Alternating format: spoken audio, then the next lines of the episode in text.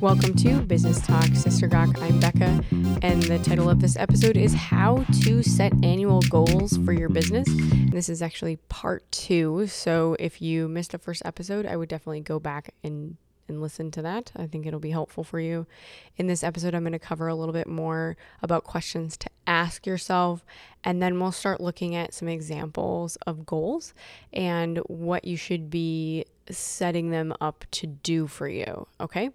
So, um, where we kind of left off was like asking about your physical health, all that kind of stuff. So, the next question I would really consider asking is Is there anyone you need to be mentoring right now? So, who should I mentor? Is there someone I should be investing in, whether it's a younger entrepreneur within your community? Are you volunteering? I really do think um, getting involved in your community and investing in other people is valuable.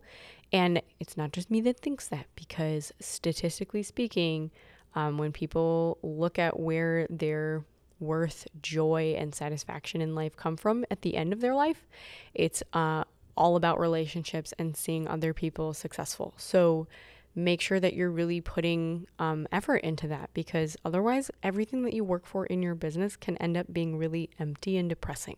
I'm not joking. So, really consider if you should be investing in mentoring someone. And it doesn't necessarily always have to be a structured relationship, just who are you reaching out to and pouring your life into? And then, um, do you want a vacation this year? When will it be? How long? I think I forgot to mention this in the first episode, but when you sit down to answer these questions, it's really important to have a calendar for the next year with you because that's when you're going to start writing down like this is when I am taking a week off and you block it out in the year ahead because then you can plan for it, um, book it, make sure that you're budgeting for it, all that kind of stuff. So then the next question is um, what do you need in your budget to be able to make sure that you can take that time off and afford to go? I really do want to advocate for scheduling out your vacations early in your goal planning um, before you get to what your business goals are going to be in terms of financial or whatever, because I, I think it's so important to have those rest breaks or you will burn out. And that is no fun for anybody. so uh, make sure you block that off. And then the next question you should ask yourself is Do you have a goal to pay off debt? And if yes, how much? And i would i would sit down and write down like what you have for debt. I think that's really important. I've done that um, pretty much every year with my my husband and we look at it and say okay um, what can we pay off? And i mean like last year we didn't have any debt because we we paid it all off and we made a really strategic goal of how to do that. And um, I mean, like, and if you decide, oh, you're going to buy a house or move or whatever, like, that's fine. Uh, but, like, just plan for it and decide what you're going to do to make sure that you can achieve um, paying off debt. So, and then the next thing is what is one skill you really want to improve this year in your business? Are there any sort of um, things or resources locally you can utilize for that? And then that question with that is once you've identified this is what I need to grow in, whether that's like human resources understanding, what are the laws and regulations, or um, accounting. How do you classify specific depreciation schedules or whatever? Like, there's a lot of stuff there I never knew. Um, that you maybe you don't even know what it is yet, but you want to just improve on overall accounting. I mean, you can make it a broad group or like a department of your business that you want to improve getting better at, more efficient in, or something like that. And when it comes to specifically increasing your knowledge on a technical skill of your business, I would say that out of all of the grant opportunities for small businesses out there, training in technical assistance is one of the number one things that the government actually provides resources on.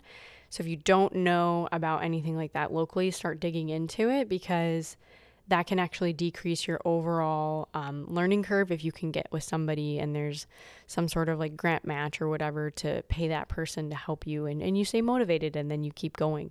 So, um, yeah, definitely think about that as you're answering that question or put it on your list as a goal to find out the answer to those questions uh, to mitigate some of the cost to improving your learning.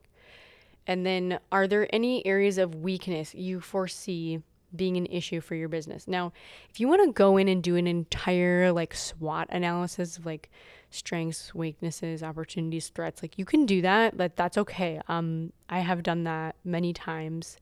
But um if you kind of already know where you're at and where your like biggest weakness is, um it's good to write it down and and really think about what ways you can manage that blind spot because that you can translate into a goal for your business as well. So, okay. Um, the next question I have is what does your company culture look like? I really think if you have more than one person in your business, like more than just you, it's more than your mental health, it's more than your um, physical, emotional needs, whatever, all this stuff, financial. So, what does your culture look like? Are you really making it a great place to work? Is it somewhere you would want to be another 10 years from now? And um, I always try to think through this. And if it's a family run business, I think it's really important to evaluate your relationship with your family as well. Because, and coming into that goal planning, if you're doing it with a business partner or your spouse or whatever, like, um, it's important to like talk through like, okay, here are the areas that I see you really need support or you need to change. And like I was hearing a lot of this um like a couple years ago, I literally had a goal that I had to um, speak positive encouragement to my husband consistently. And I didn't put, it wasn't a smart goal or it was like daily, or whatever, because I knew I was going to totally fail at doing it daily because that's not my strength. But I knew that I had to be intentional about it in order to overall be an encouragement to our relationship, our family, as well as overall my business. Because when um, my husband feels supported, I feel supported. So it's it's a big thing. So okay, anyways, I would also say what as a threat would be something that could affect your business in the economy. Are there any outstanding risks or things slowing down or speeding up that you need to prepare for? Um, even if you, and I would not check the news for this. Oh my goodness. because it's so doom and gloom. Like, really think logically about is there something like I could diversify in? My business maybe is only tourism based. And so I need to diversify into another market that's not just tourism, um, like whether that's going online or whatever. Like think through how you can mitigate if like there's an economic downturn or whatever. What what other areas can you leverage within your business to still keep it moving? And then um, ask yourself, have my customers changed?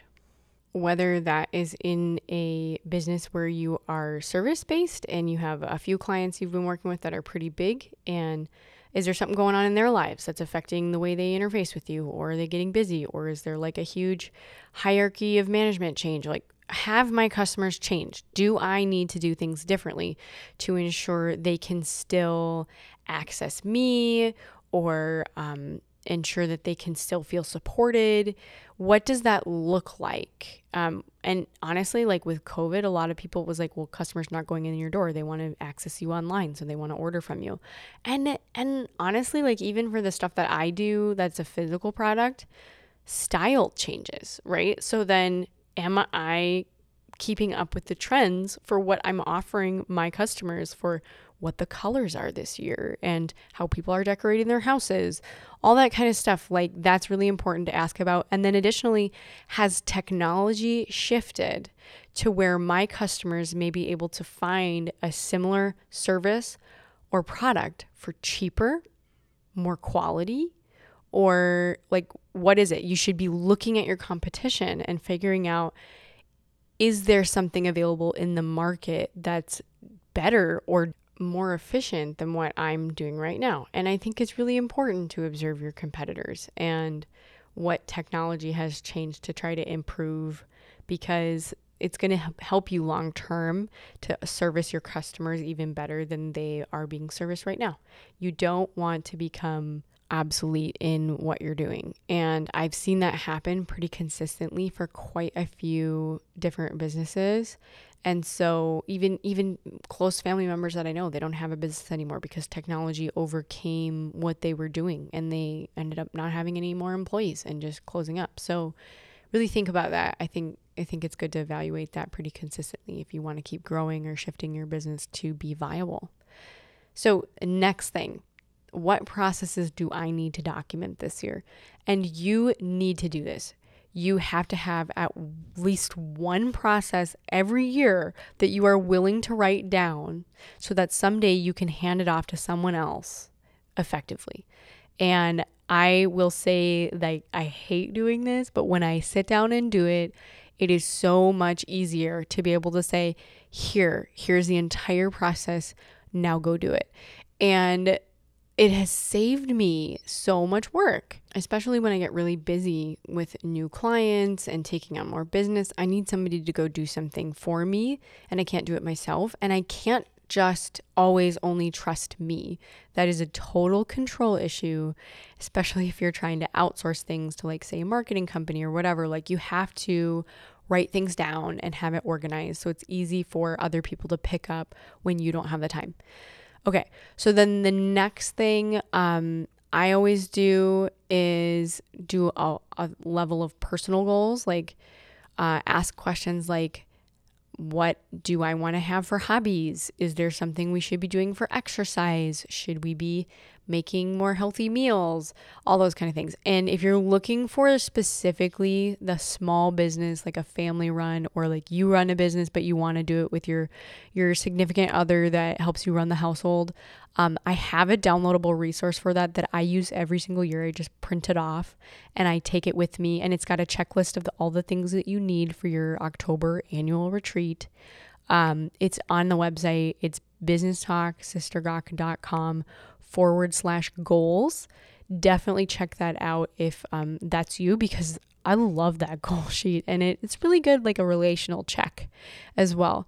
Okay, so let's get into like the specifics of setting a goal. Now that you've thought through all these things, you've written everything down, I want you to go back through what you wrote down to answer those questions and identify patterns. Where is it that you seem to really be stuck on that your brain is just constantly going? Like, here the areas consistently, this is impacted by the same thing. You can kind of group them in categories and see where they're going. Once you kind of have an idea of, of what those are, then you can start making goals that are what's called SMART. So specific, measurable, realistic, and time bound. So here are some examples like in this next year, I will go on one week long vacation and not stress about work while I am there. I think that's pretty measurable, realistic, specific. Okay. Uh, another one could be in this next year, I will exercise two to three times a week. So that's like a personal goal. And then um, when you are time bound, if you want to shoot for the year, like in the next year, like that's fine. If you want to get more specific to like in the first quarter, um, that's fine too. That gets a little bit more into like how I don't know if you've ever heard of EOS, which is Entrepreneurial Operating System. You could definitely check that out. They do like annual or quarterly rocks that um, everybody in the company is supposed to be focused on getting towards. Um, that can be a good way to track things if, it, if it's helpful for you to set those goals. Um, but here are some other examples of business goals. In the coming year, I will write 24 blogs for my website. In the coming year, I will create a brand manual with two color tones and develop consistent marketing material with it. I will respond to one government contract request for proposal, and ask for feedback on my proposal even if I do not get the bid. I will apply for a mentorship program and consistently attend the monthly meetings if accepted for the full year's participation. My business will budget to save $10,000 in profit in order to invest in diversification next year by setting aside $833 and 33 cents a month to reach my goal. So those are like break it down if you want that way. I think it's really really helpful cuz then you got a process there especially for like any kind of like savings. Um, now I want to get into specifically sales goals. I I really I love it when people want to do that. I think that's amazing. I've set sales goals for myself before. Sometimes they're way too big. So let me just um, give you some advice. So one, you can set them and you can break them to like break them down to execute on them in a month by month. If you want, like, you can do a spreadsheet where it's like, okay, this year I'm going to bring in, like, this is astronomically large, but um, $400,000 in new business. And then you break that out by, okay, so that looks like every month divide by 12 i need to hit this goal how am i going to do that and it's okay if like it ramps up where you structure it with a, a full ramp which is like okay um i'm right here i'm trending at this income and now i need to add new business of this and right away in January, it's not going to be you're going to hit that divide by 12. Here it is that first month, you're going to nail it. I mean, you might. If you're really starting in October, you might. But just know sales goals are not always things you can control, and that is okay. Okay, because there's years where I have set sales goals and crushed them. And then other years I haven't hit them at all because life happens and there's uh, things and people we need to take care of and, and lots of things happen like that. So you can set sales goals, but if you do set them, what I ask of you is that you make sure that you also have coupled with them tactical marketing goals that you know will help you hit your sales goals. So here's an example of this I will attend eight trade shows in the coming year. I will create a list of leads to contact every month. I will create four white papers to have available for download on my website. I will do two local home shows and do a drawing to get customer address contacts and mail them postcard advertisements. I will post two times a week on LinkedIn about my business. These are all examples. You don't have to do any of these things, but like if you're going to set a sales goal, you for sure need to set a marketing goal because everything for your sales will not happen if you're not tactical in doing marketing efforts.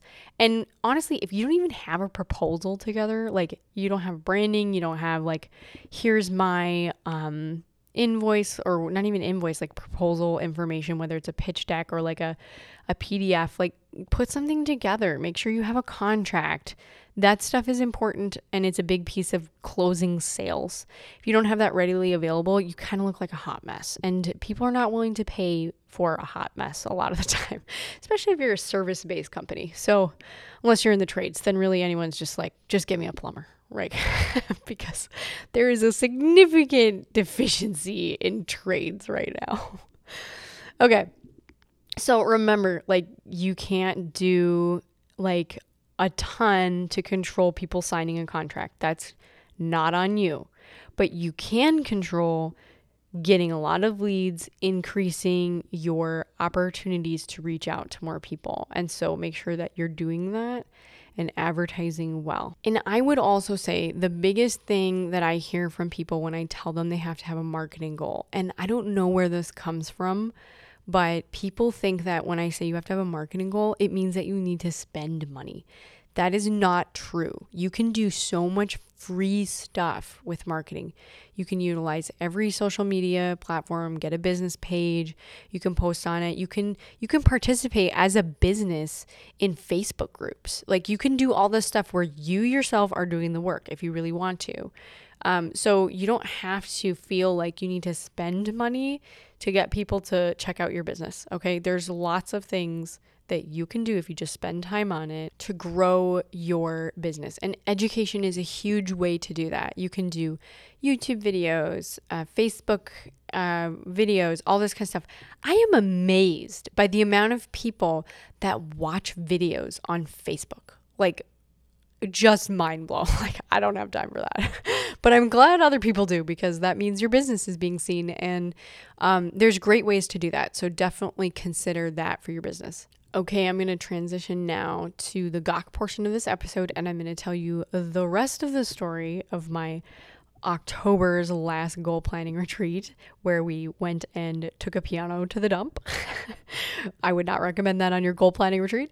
Um, and then, so this is what happened after we had dinner, we talked, we, we went to the dump, we got back, and we were going to go through the rest of the goals. And I would say this was the most defeating um, goal planning retreat I've ever had. And it took, it finally took me, it was just yesterday. I just finished writing down our goals and we tape them up on the wall so we can look at them. Uh, oh my goodness. Okay, so my husband got violently ill. he got food poisoning from our dinner and was sick like the entire weekend. And I was like, oh my God, what am I going to do? Like, he was so ill. I felt so bad. And so we didn't end up finishing our goals or talking about any of that stuff until a couple weeks later because it was just such a rough um, a rough night. And then uh, it just took a while to be able to get time together again. But oh my goodness. So make sure that when you do your goal planning retreat um, find good places to eat and make sure that you set aside time that's actually focused on that. Um, fill out those questions in advance. And when you're done, so this is like not part of the Gawk, but like what I would end with on goal planning is then write those things down and you need to post your goals, like have your personal, your professional, all all of the different things or your family ones on one sheet of paper and you need to put it up somewhere in your house where you see it consistently and whoever else in your family needs to see it to hold you accountable because that is how your goals get done. And then you remind each other when it comes to, um, oh, yeah, but this is the goal that we have this year. And people ask you, how's that going? Or did you set aside time to do that? Because it's, it's getting to be September and you haven't even started or whatever. It's like, oh, I gotta, gotta get that going. And for the most part, I would say usually we hit 80% of what we set out to do. And we've done some pretty significant goals. So, um, one last thing I will tell you promise is the last thing. But if you have a goal that is really big and you just don't think that you can hit it in one year, so like for example, we needed to save up for a new car because my car was falling apart. Um, the first year we just said start saving for a car, and then the next year it was start looking for a car and we found a car finally and we bought one at the end of the year or whatever. And so it took us two years to accomplish that goal. We had to really pace ourselves to make sure we budgeted what we needed to and found something that was the right price point. So it's okay if you have a really lofty goal or you know it's something you're coming towards, but it's not this year, to start making a smaller goal of this is how I'm going to get there and then take the next step. And it's okay to have a research goal. Like, start researching how to build a website or whatever that is. So I'm just going to throw that out there. And if you enjoyed this episode and goal setting, give it a review on wherever you are listening. And I will see you next time.